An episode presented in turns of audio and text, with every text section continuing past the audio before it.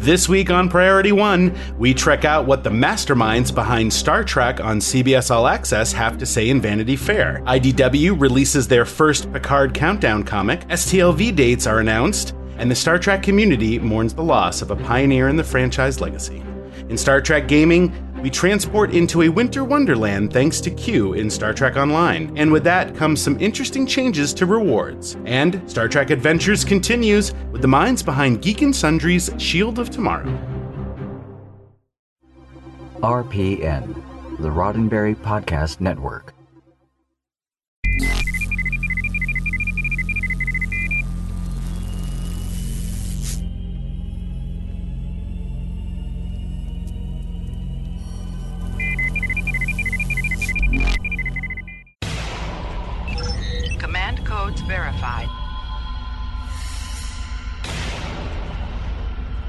Priority 1 message from Starfleet coming in on secured channel.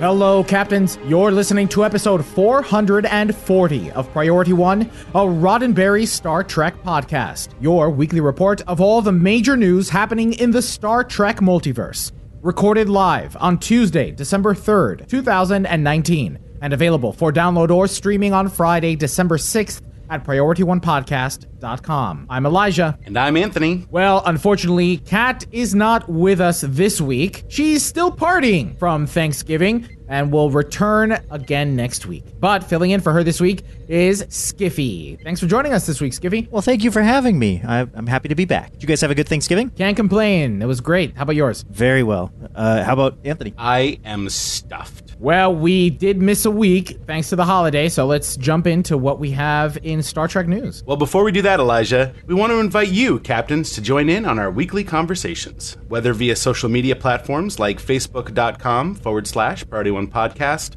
on Twitter or Instagram at Priority One Pod, or even by email to incoming at PriorityOnePodcast.com. Maintaining these features would not be possible without the support of our patrons, listeners like you, who support the ongoing production of this show by offering a financial contribution each month. This month, we welcome a new patron, James McFarland. Thank you very much for your support. Visit us at patreon.com slash PriorityOnePod and check out how you can become an admiral in the Priority One Podcast listener fleet. Now, of course, we understand, especially now during the holiday season, that giving up your hard earned money to a podcast is a big ask. We understand that. But there are other ways, very important ways, that you can help and continue to support Priority One. For starters, did you notice on YouTube we launched a new companion to this Friday episode? We released a pilot episode of our weekly summation of Star Trek news over on our YouTube channel. So, if you don't already, be sure to head over to youtube.com and subscribe to our channel. Links, of course, will be in the show notes.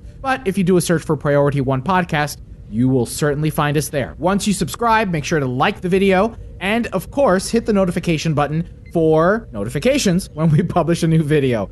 The goal is to do these weekly along with our full episodes on Friday, so be on the lookout for those on a weekly basis and share it with your friends. We're also looking for some help. If you're interested in becoming an audio or video editor with us, please reach out to us. Our email address is incoming at PriorityOnePodcast.com. Now, let's check out the latest news from the Star Trek multiverse. Jim, what in blazes? I don't know. Then let's trek it out. Vanity Fair recently sat down to chat with two of the driving forces behind the resurgent Star Trek television universe. In the interview, Star Trek's lead showrunner Alex Kurtzman was joined by Julie McNamara, the CBS All Access Executive VP of Original Content. McNamara declared that the impending CBS and Viacom merger presented the joint company with many assets, pointing out that it wasn't certain yet how it would all come together. She said, quote, I know that streaming and CBS All Access specifically are a huge priority for the company. For something like the Star Trek universe, we are putting a ton of resources toward it. End quote. Questioned by the upcoming Picard series, Kurtzman pointed out that while inspired by The Next Generation, the show is very much different. He says, quote, "It feels like a modern adult drama in the world of Star Trek, which has not actually really happened before." End quote. He also praised the franchise for being one of a few that could focus a show like this on an 80 year old lead character's story. The pair were also asked about the forthcoming Section 31 spin off series starring Michelle Yeoh. According to Kurtzman, Yeoh was eagerly championing the spin off before Discovery had even premiered. Kurtzman and McNamara were both quick to highlight that Section 31 will bring us a new tonality for Star Trek, which will set it apart from other projects. In Kurtzman's words, quote, in some ways, it will be her unforgiven, I would say, end quote. That sounds awesome. Like Discovery already is tonally different than a lot of the other Star Trek shows, but to go even further in that direction, I would be okay with that. And to describe it as an Unforgiven starring Michelle Yeoh, take my money. I'm 100% behind them exploring different styles of these different shows. I think the thing that sticks out the most about the Picard series right now is as I go back and look at, listen to different interviews, look at different articles that have been written about it, every single time they talk about the Picard series, it is prefaced with, this is not the next generation. They're really trying to set up expectations that this is not the same world we left from IDW Publishing has just released the first issue of its Star Trek Picard Countdown comic. The story is co written by Mike Johnson and Kirsten Beyer. Over the course of the coming Countdown series stories, we will witness how Picard loses faith in the Federation and retires to solitude on his vineyard.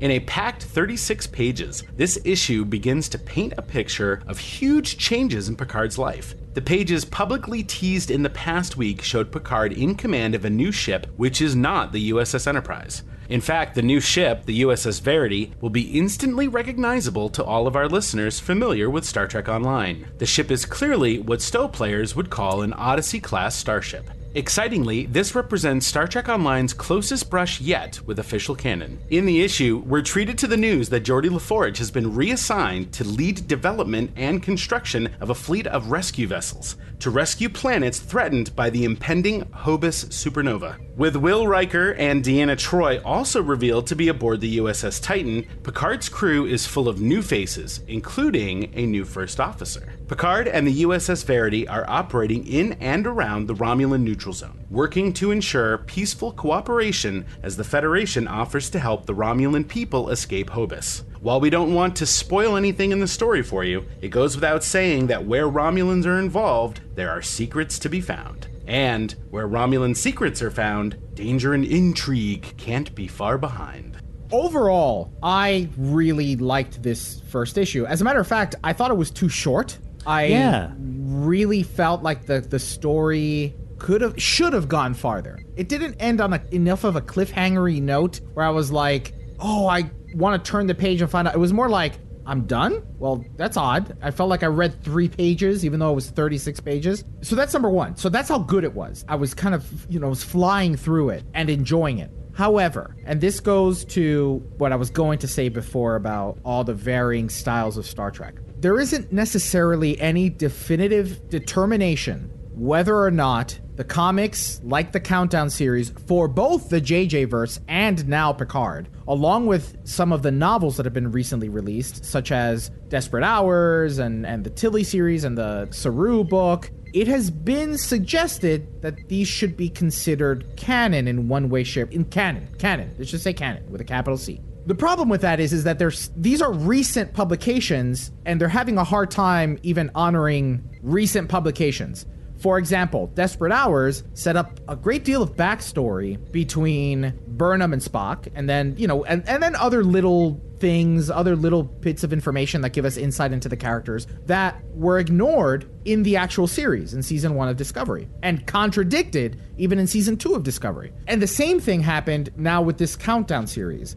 My understanding from the 2009 Countdown series that IDW published leading up to the Kelvin divergence is that the Federation and Vulcan were having no part in helping the Romulans. they were trying, but the Vulcans weren't ready to help, and the Federation just wasn't up to snuff to support the Romulans and weren't ready to help. And so there's a bit of retconning happening in Kurtzman's own stories because Kurtzman was involved in the 2009 IDW countdown and he's now involved in this one. So there's retconning happening even with a 10 year gap. So I'm all excited about different styles and different ways of telling a story. I mean, Marvel does that wonderfully. They stick to a formula generally, but the films do vary in style and tone and, and direction but there's a core foundation that usually remains, and I don't see that happening right now with Star Trek right? And we've talked and made the analogy before about like throwing everything at the dartboard or everything at the wall and just seeing what sticks.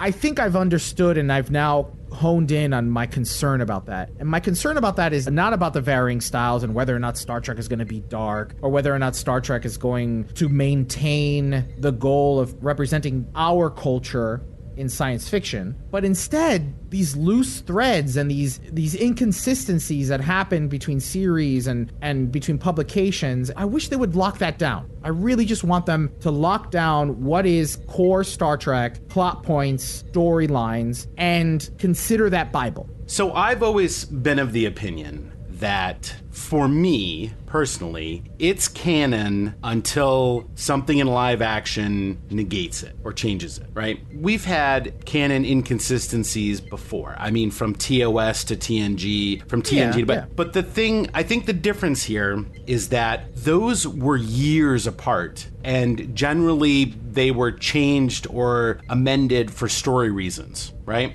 I think the problem we're having here is that these inconsistencies are cropping up so close together that it's really irritating. And not only is it irritating as fans watching this stuff and reading this stuff, but it makes us not want to go out and purchase those extra materials. Like, I literally did not go and get the Picard prequel novel, Collateral Damage, because I read Desperate Hours, and like you said, they ignored and contradicted things in there in the first two seasons of Discovery. So for me, it's like, well, why am I going to waste my time reading that book if none of it's going to feed into the bigger story that I'm experiencing or watching? And it's the same with these comics. Now, this Countdown comic is seeming to negate what happened in the 2009 Countdown comic, like you said. And it just, it makes. And yet it's supposed to be the prime timeline. Right. And the storytelling, the story writing, not the story itself, but the story writing is 10 years apart, right? The, have you seen all those memes, you know, show yourself in 2009 and then 2019? Right. Well, in 2009, you know, Picard was an ambassador to Vulcan, you know, so yeah, these inconsistencies are getting annoying. There is a line in this comic that indicates the events in this comic could, in fact, be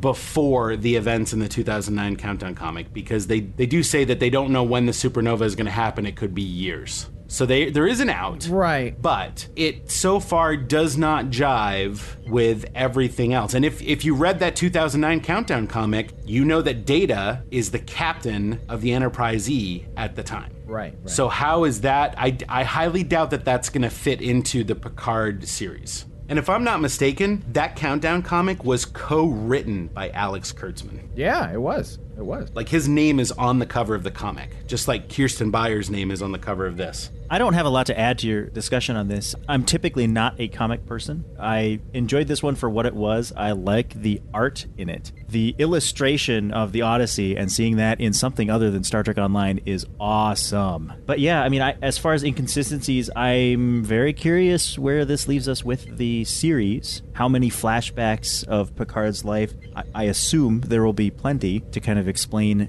in visual storytelling where he got to where he is. So I, I, I assume if there's inconsistencies in the comics, we're going to see more inconsistencies when the series starts. But that remains to be seen. You know, I think that they should consider locking down a Bible, you know, locking down what is their own canon, their own outline of what can or cannot be done, and adhere to that. Because I, like you, was really frustrated. You know, Desperate Hours was a great novel, and I liked that it informed a lot of my opinions of the characters and, you know, fleshed a lot of things out that we couldn't spend time on during season one of Discovery. But like you, I felt like I had wasted my time when all of that was negated. And it was supposed to be a prequel to Discovery. Now, to your comment about collateral damage, that is not a prequel to Picard, the series. There is a novel that is going to come out in 2020 prior to the series premiere that is supposed to be like Desperate Hours, something leading up to Star Trek Picard. But again, I'm excited about that novel, but I don't want to be disappointed if they completely go in the opposite direction or negate something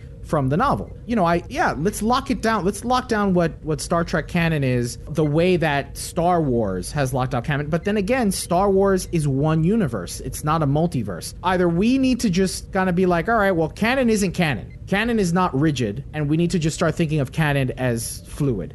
Well, to expand on what you said, not only does uh, storytelling glitches like that, not only does it hurt the storytelling in general, it also hurts an opportunity for current fans that have never watched the old series, the previous series. If there's a tie in there, it might bring them into the greater Star Trek universe. I mean, there might be people that have never seen TNG that are watching Discovery and go, oh, well, let me Google this, and oh, well, I can watch more about the Borg here. But, you know, if those links don't exist, you can't do it. I can already hear people saying, well, you know, there's a lot of canon. It's impossible to maintain that continuity. It's 50 plus years of canon, canon, canon. I'm not necessarily saying that we need to, I don't think we need to be rigid, and I think we need to be forgiving because there are 50 years of storytelling. But at least in the last 10 years, let's be more cohesive. Stick with the story. Well, my preference is if you're going to start fresh, if you want to ignore the previous history of, of what's happened in Star Trek, A, you probably shouldn't be calling it Star Trek. And B, be straightforward about it. Just come right out and say, okay, we're starting over. This is a brand new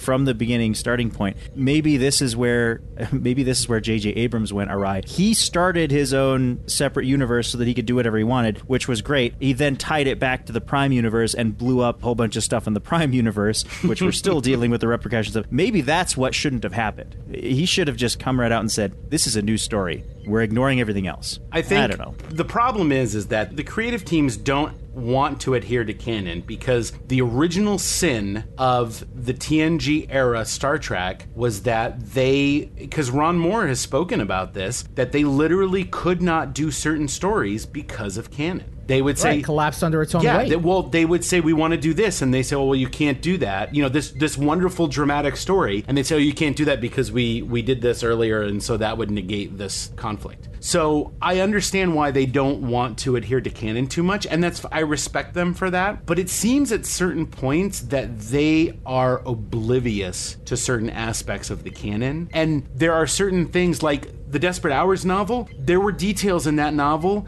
that were negated in Discovery Season 2 that had nothing to do with the story or the dramatic arc of that story, like Una's dietary preferences. Right, And it's right, like, right. Why can't you just adhere to those tiny little things that don't bear in on the story for us fans? and for me that's the big one too that's the the one that's closer to home for me because i i honestly don't think we're going to i honestly don't think that in the storytelling for what star trek is going to be on cbs all access that we're going to see strict adherence to canon I mean, we've seen it already. You know, it, it canon is a rope as a guardrail instead of a steel guardrail. You know, like I, I think that's a reasonable analogy. I, I love that analogy, and I and that's what I want it to be. And right, but and so what's important is that in this universe that you are now building, Mr. Kurtzman, if you're going to release a countdown series comic, if that's going to have your name on it, and you are the showrunner for Star Trek, please try to just maintain the continuity between the novels and then ultimately what we see on screen because I want to invest money in Star Trek. I want to buy these comics. I want to download the novel on Audible and listen to it to get to satiate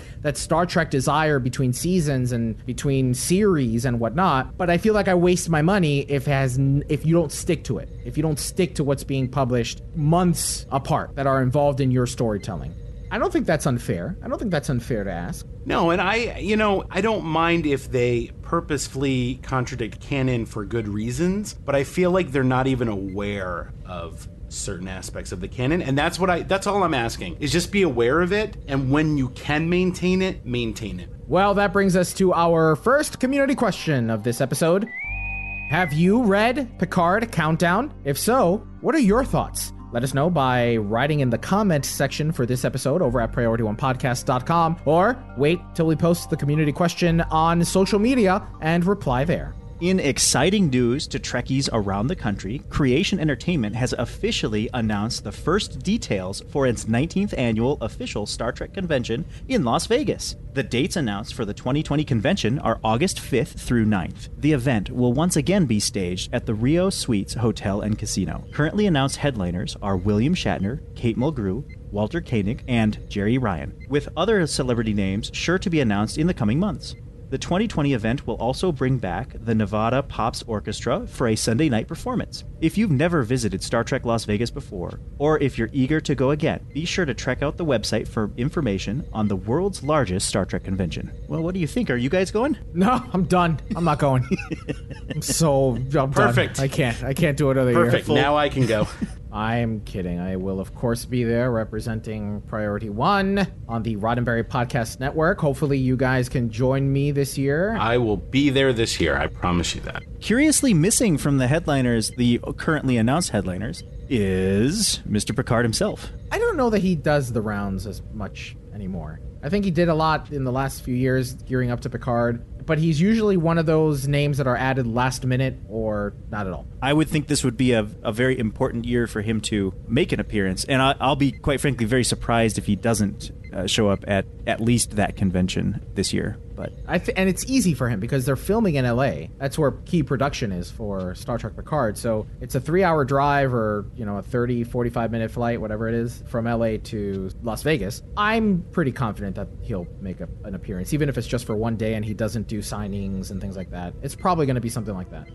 On the evening of December 2nd, after a short illness, the legendary Star Trek writer Dorothy D.C. Fontana passed away. As StarTrek.com wrote, her importance to the universe of Star Trek cannot be overstated. Fontana's writing produced many of Star Trek's revered and beloved episodes, like Journey to Babel. She also penned the animated series episode Yesteryear, as well as co writing TNG's pilot Encounter at Farpoint and episodes of Deep Space Nine. Fontana was particularly instrumental in developing the depth of Vulcan culture and the struggles of the half human Spock to reconcile himself with that culture. DC boldly blazed a trail for women's acceptance as sci fi television writers. Her writing credits can be seen in many beloved programs within and beyond sci fi. Those credits include The Waltons, Bonanza, Babylon 5, and The Six Million Dollar Man, among others. In recent years, Fontana filled the role of senior lecturer at the American Film Institute. She is survived by her husband, Dennis Skotak. To read the news on the official Star Trek site, follow the link in our show notes. And if you wish to make a donation in memory of DC Fontana, her family would like donations to go to the Humane Society, the Best Friends Animal Society, or the American Film Institute. Captains, that's all we have for this week in Star Trek news. Now, let's turn to the world of Star Trek gaming.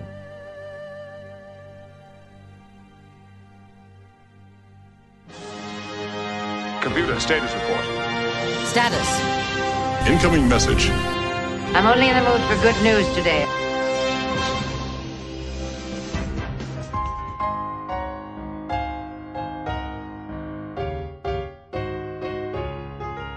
Was that a flash? I'm in a strange place. I look around. This isn't outer space. There's snow on the ground and musical sounds. I'm back in Q's Winter Wonderland. Yay! Encore. That's right. The Star Trek Online winter event is in full swing, and Q has brought a plethora of new goodies and treats for all the good little cadets and warriors. As we mentioned on a previous show, players can obtain the new Tier 6 Fek'Ihri Varanj Dreadnought Carrier. We've already gone over the stats, console, traits, but if you want more details on the ship powered by the nightmares of Klingons, then check out the show notes. Also, with the new event system fully engaged, you can now participate in almost any of the winter activities once a day to earn your daily progress towards the Varanj carrier. As for the rest of the presents Q has brought with him, this year's nano pulse weapons are black and deal plasma damage. There are three new holiday themed space bridge officer manuals as well. For engineers, there's Let It Go, an endothermic damage over time ability that also debuffs. Science officers can get It is very cold in space, an area of effect that slows enemies and periodically does cold damage. And finally, best served cold is for tactical officers, which will cause cold damage to occur whenever an enemy takes energy damage. There's also two new winter weapons available a hand thrown impaling device made out of extra snowman decorations, and a candy vine version of the Ferengi Whip. And of course, you'll need to keep warm in one of the many costume options introduced this year. Three new holiday sweaters are available, and finally, a Breen costume. This costume will be available throughout the event in the Winter Wonderland store and can be purchased with the ornaments. And it is also available in the Lobi store. After the winter event ends, you will only be able to purchase it from the Lobi store. Starships, of course, can also join in on the dress up fun with a new Fek'Ihri Vanity Shield. Q's Winter Wonderland event is available on all platforms until January 2nd. You guys excited for the Winter Wonderland? I did not know about the candy vine version of the Ferengi Whip until you read it. and I have got to get that right now. That is amazing.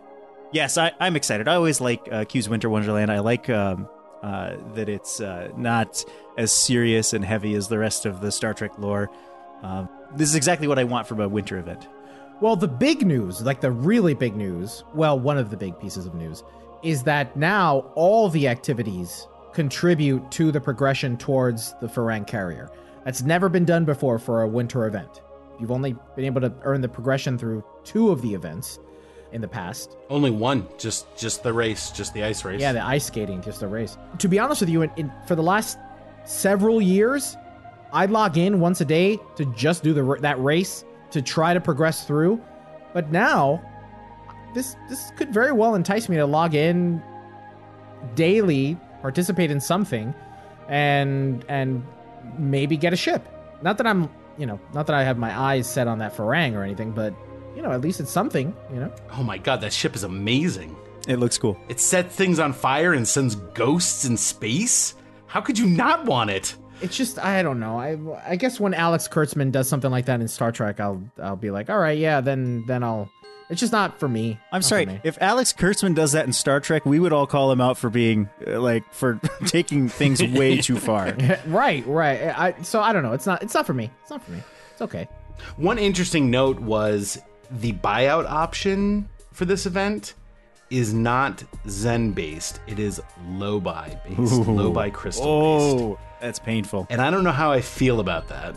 Honestly, I think they're experimenting because we talked about this when the buyout first came out. Was why not do this with something like Lobi or Latinum or something like that? I think this is experimental because Lobi are earned when you purchase master keys to open a lockbox. Now, you don't necessarily have to spend real money to buy a lockbox key because they're available via energy credits in the exchange. I don't know, man. I don't. I, I wonder what the numbers are behind the scenes with Lobi. Are like people just swimming in Lobi? Is that is that what's happening? Because I'm not, and I've been playing this game for ten years. I, I'm not sure what people's accounts are holding, but uh, yeah, it's a hard currency to obtain. The numbers uh, last I knew were about four to five Lobi average per box opened. You can, and I will tell you, um, when they do the Infinity promo, which we're going to talk about in a minute, you are guaranteed 10 Lobi when you open an R&D pack with with the Infinity promotions. That's the only time I ever go after Lobi is when I'm guaranteed 10 Lobi in each in each open. At first I was a little upset, but then it occurred to me maybe this is th- their way of making the event ships a little bit more special. So, like promoting to play in the event more than just forking out the cash to pay for it. You know what I mean? So, like maybe the winter event and the summer event, the buyouts are Lobi, but the rest of the you know monthly events, so to speak, are are are Zen, which can be purchased with cash. So I'm I'm hoping that's what it is. But then again, if it's something I want, like the ship, I'll play I'll play for it every day.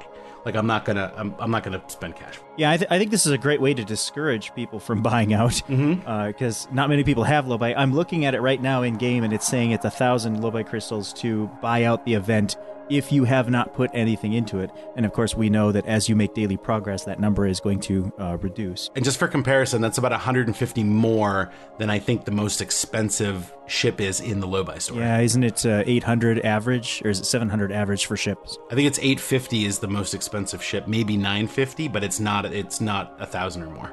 And so, what does that translate to in dollar amounts? Can anybody do the napkin math on that real quick? So the average by opening lockboxes is 4.25. Now, if we assume, what is it, a dollar twenty-five per? If you're paying the maximum price for a key, it's a dollar twenty-five per key. Per key, yeah.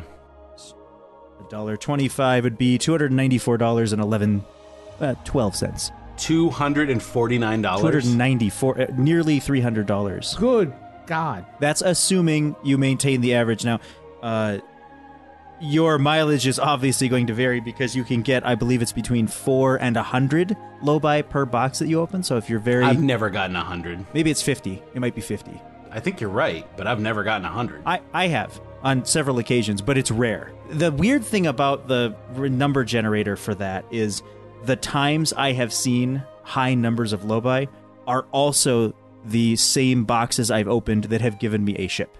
So I'm not sure if the two are linked, but it, it's just very coincidental that a lot of times that I get a ship, I also get a sizable chunk of lobi as well. And this is coming from Skiffy, who has spent a lot of money in Star Trek Online, so much so that he was one of the lucky few who was awarded the gold Ferengi Nandi warship, no, Negus. Negus. Nagus warship, yeah, uh, a few years ago, uh, with a nice little care package that was sent out to the whalers of Star Trek Online.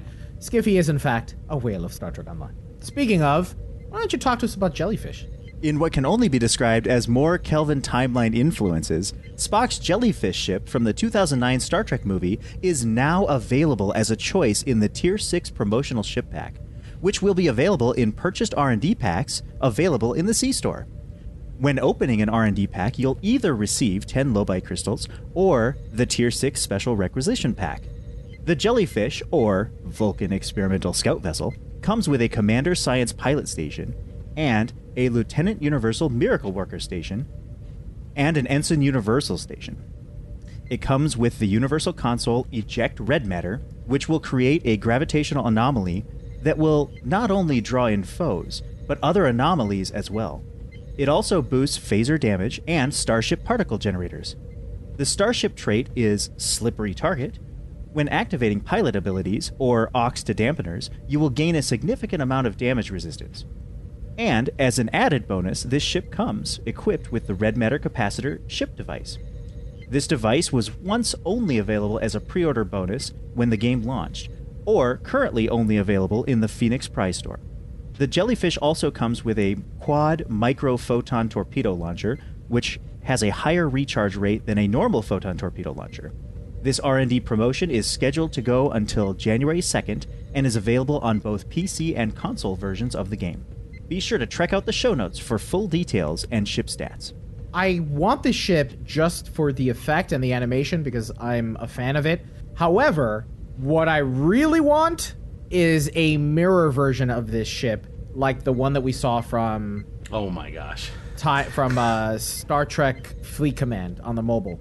Look, I, look, they got all of these people together in one big conference room. I'm sure they were all fed and wined and dined to talk about the interconnectivities of Star Trek and how we can all share resources. We're all part of the same IP.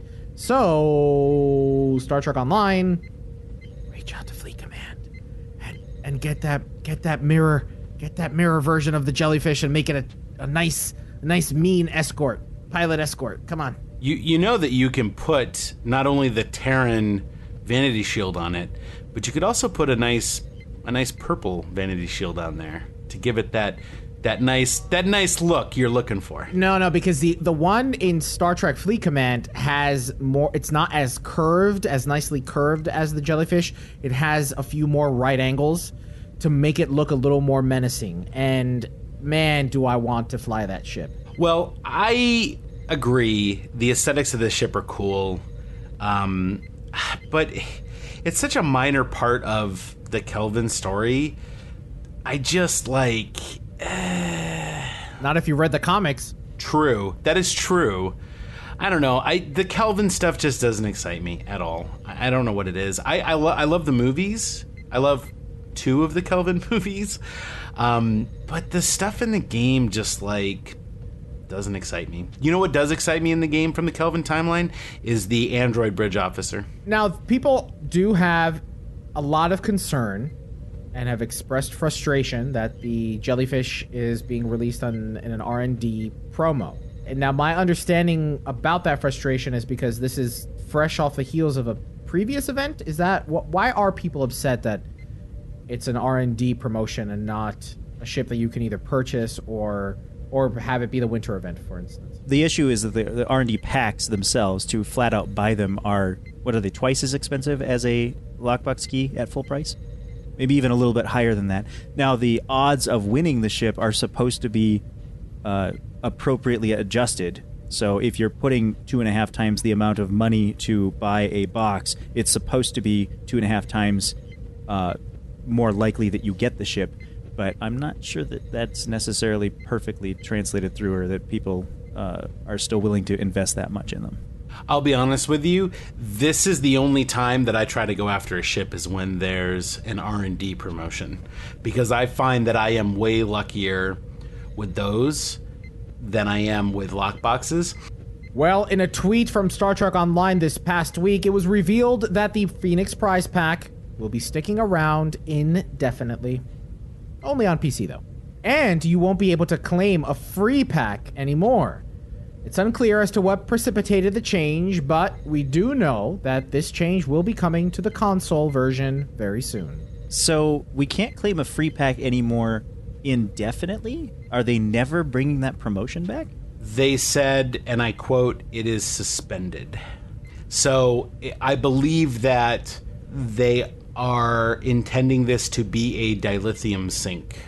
And a lot of people have wondered how this will affect the dilithium exchange, if if it will at all.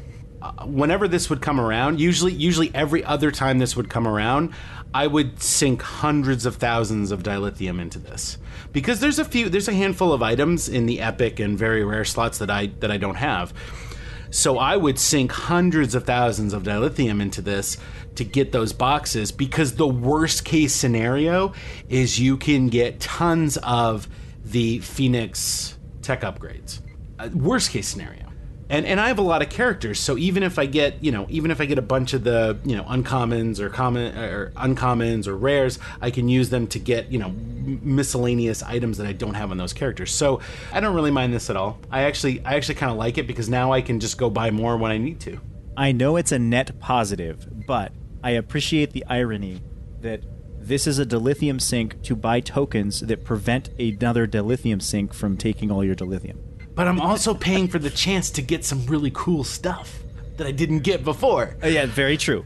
Like it just Very, very occurred to me today, and this is a pro tip, everybody. This should have been this should have been the weekly top tip. They just released the EMH Mark One Bridge Officer in Mud's Market, which was a you know I believe a convention exclusive from years ago. Correct. Well, I discovered earlier today that that same EMH Mark One Bridge Officer is actually in the Phoenix Prize store as a rare drop. So if you have a rare Phoenix uh, prize voucher, you can just go pick one up for that for one character, but still. All right, and now for some upcoming events in Star Trek Online. Next weekend on PC, captains can participate in a Zenkethi Red Alert weekend from December 12th to the 16th. Captains on console will have a bonus marks weekend that same weekend, the 12th to the 16th. And the following events are for both PC and console platforms. To kick off the R&D ship promotion, there is a research and development weekend from now until December 9th. Hearts and Minds returns the 12th through the 14th. Ooh. Both platforms will have a bonus experience weekend from the 19th to the 23rd. And finally, there is a Borg Red Alert weekend scheduled for December 26th to the 30th. So there's a lot to do this December. And now it's time for the top tip. In an effort to lend a hand to new players, or even surprise the most veteran captains in Star Trek Online, here's our top tip. With the new event system giving players a choice of which event to run for their daily progress in the Winter Wonderland, you can now stow your own way. But what if you just want to hop in, get the progress, and hop out? Well, as with years past, the fastest game on ice is the only activity that isn't part of the map rotation activities. It's available as soon as you log in, assuming it's been more than 20 hours since you last ran it. So I thought I'd give my yearly tips on running the ice track as smoothly and efficiently as possible. First off, don't use ice boots. I know it may seem like a good idea, but ice on ice will make you crazy fast on the straights, and when you get to a turn, you'll launch yourself up a snowbank faster than Clark W. Griswold Jr. and land out of bounds. Then you'll have to start the race all over again. The best thing to do is just run as fast as you can down the straights, and when you get to a turn, you have two options. Either you roll by tapping the W key twice on PC, or by pressing the R3 analog stick button on consoles. You can either roll straight or you can roll in the direction of the turn, your choice. The other option is to jump and stop moving forward. If you just jump straight up, when you land, you'll stick to the ice without sliding. Once you're planted, just start running in the new direction. Once you've done this a few times, you'll also start to learn when and where you can run through some of the smaller turns. Hopefully, one of these methods is helpful. And if you'd like to see a visual of this tip, check out our YouTube channel at youtube.com forward slash P1 Network. Thank you, Anthony.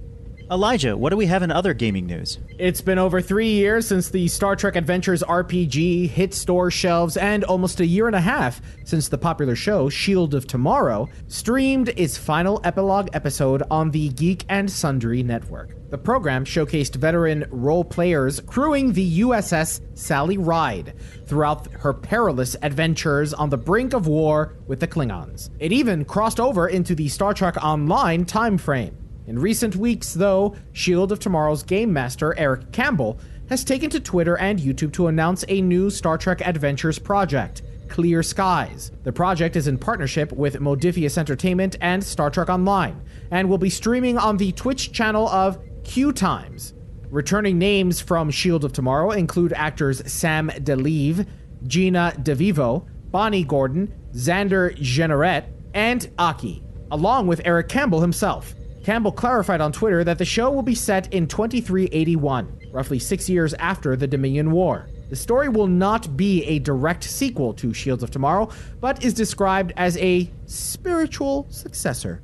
Campbell also instructed followers to stay tuned for more news on how Star Trek Online will be involved. To check out the teaser trailer, follow the link in the show notes. And if you'd like your very own gold Admiralty card for the USS Sally Ride, then set course in Star Trek Online to the Narendra system. Pull up to the ship and open hailing frequencies. And our next community question Have you seen the Shield of Tomorrow show? Are you excited for Clear Skies and do you plan to watch it? That's it for this week in gaming news. Now let's open hailing frequencies and hear your incoming messages. Message coming in, sir. Hailing frequencies. Open. See, we are getting to know each other. Well, Captain's hailing frequencies are now open, and we're ready to receive all of your incoming messages. Last week, we asked you if you could join the production crew of any Star Trek series, what would your dream job be? From Facebook, Jamal Taylor writes in Dream job? Tough call. If the series used physical filming miniatures, I would love to work on that. If not, then canon or continuity czar, heading a team of Trek historians to make sure we don't step on anything that's happened or ignores the story's facts and sequences of events that have been established already.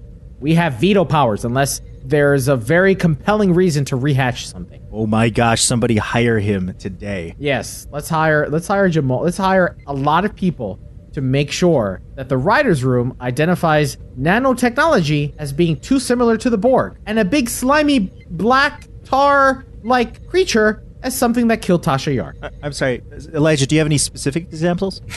Uh, those are those, you know. that's- From Twitter, Annika Skywalker crosses universes to say, I want to work on a Starfleet Academy teen melodrama about cadets Lorca, Georgiou, Cornwell, Pike, and George Kirk, aka the Doomed Squad. Ah, the Doomed Squad. From Facebook, Sean Dion writes Producer, I want those scripts weapons and ship designs, character bio, and development. Over on Facebook, Johnny Martin writes in I actually had the privilege of working on the fan production Star Trek Continues before legal action forced them to cease and convert to a reproduction set series tour. It was an experience I'll always treasure. I believe we've been to that set reproduction tour. Well, that wraps up episode 440 of Priority One, a Roddenberry Star Trek podcast. But there are more great shows available to you on the Roddenberry Podcast Network. Just visit podcasts.roddenberry.com for a complete list. Then be sure to subscribe to them all and share them with your friends. But we can't forget to send a special thanks to some of our Patreon supporters like Diana Gunther, Darnell Dwayne Ross, David K. Rutley, Joshua Selig, and Peter Archibald. And before we go, here's our community questions for this week. Have you read Picard Countdown? What did you think? Also, have you seen the Shield of Tomorrow show? Are you excited for Clear Skies and do you plan to watch it? Captains, it's important to us that you get your voice heard and that you participate in the conversation. Leave us a comment on our website at PriorityOnePodcast.com, on our Facebook page at Facebook.com forward slash Priority One Podcast, or find us on Twitter and Instagram at Priority One Pod. Don't miss a thing from the Star Trek multiverse. Catch our episodes every Friday by pointing your favorite podcast app to Priority One, a Roddenberry Star Trek podcast. Just do a search for Roddenberry. There you'll find us and our friends on the Roddenberry Podcast Network. And if you're still craving more, be sure to spend time with Winters and Kat and the Priority One Armada. Saturday nights, the Armada broadcasts live to review the latest Star Trek Online and Armada news, as well as spotlight some of the amazing members in our community. Each week, we team up with you, the viewers, to earn things like reputation marks and dilithium. With regular giveaways, there is something for all STO players, new and old. Follow us on our social media accounts for broadcast times, and if you'd like to join the Armada, visit PriorityOneArmada.com. This episode of Priority One Podcast is brought to you by our patrons through Patreon.com. Find out more and add your support at patreon.com forward slash priority one. Even if you can't make a financial contribution, then please help spread the word about the show and invite your fellow Trekkies. It's your support that keeps us going. Don't forget to tune into Priority One Productions Guard Frequency podcast at guardfrequency.com. Each episode, the Guard will take you inside the universe of your favorite space sims, including a tabletop adventure played out by your hosts. And Heroes Rise brings you up to date with the world of Dungeons and Dragons. Learn all about the latest publications, tools, tips, tricks, and traps in less time than it takes to skin a wyvern. Head over to heroesrisepodcast.com to discover their secrets. Thanks to our audio editors, including William Hardy, Brandon Parker, Rand Hurl, Daniel Stevens, Roscoe McQueen, and Skiffy. Skiffy, thanks for filling in for Cap this week. Oh, thanks for having me. I always enjoy it. Thanks to our producer, Jake Morgan, for assisting in the production of our weekly show and video recap, along with support from associate producer Shane Hoover. Thanks to our graphic artist, Henry Pomper, with support from Jason Smith of the Priority One Armada. Thanks to the composer of our theme music, Chris Watts. Thanks to our syndication partners, Subspace Radio and Trek Radio. Most importantly, a big thanks to you, the Star Trek community, our listeners, because without your ongoing support, none of this would be possible. Enemy ship on sensors. Red alert. Su no. Engage.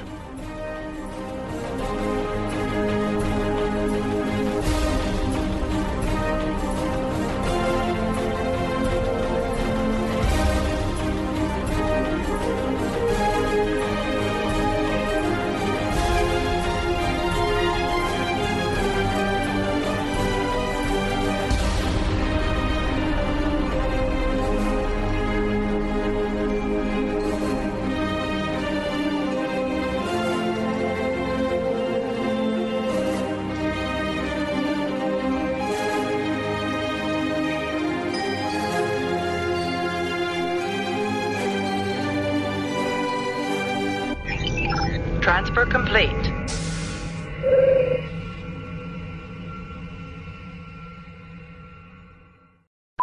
I am stuffed. Pun intended. What do you mean?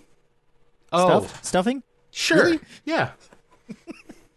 Womp womp womp. Have fun editing that, Brandon. You're killing me, Smalls. In what can only be described as more Kelvin timeline penetration, Spock's jellyfish. Oh, really? Yeah, that's what's Really? in the I, script. I'm sorry. I it's that's how I feel. Feel free to rewrite it because that's how I feel.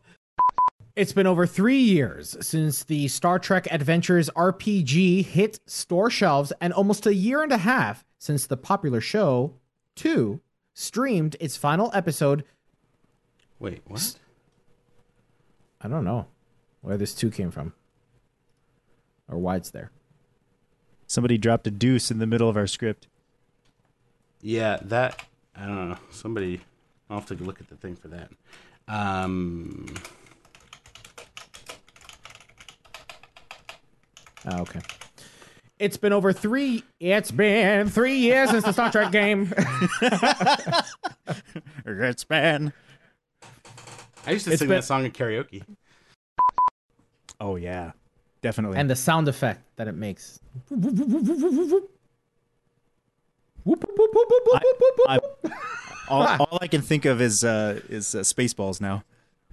the radar. Yeah. Mr. Radar. No, no, no, no. The uh, the science. Uh, the beeps, the creeps. yeah, and the, the beeps, the creeps, and the sweeps.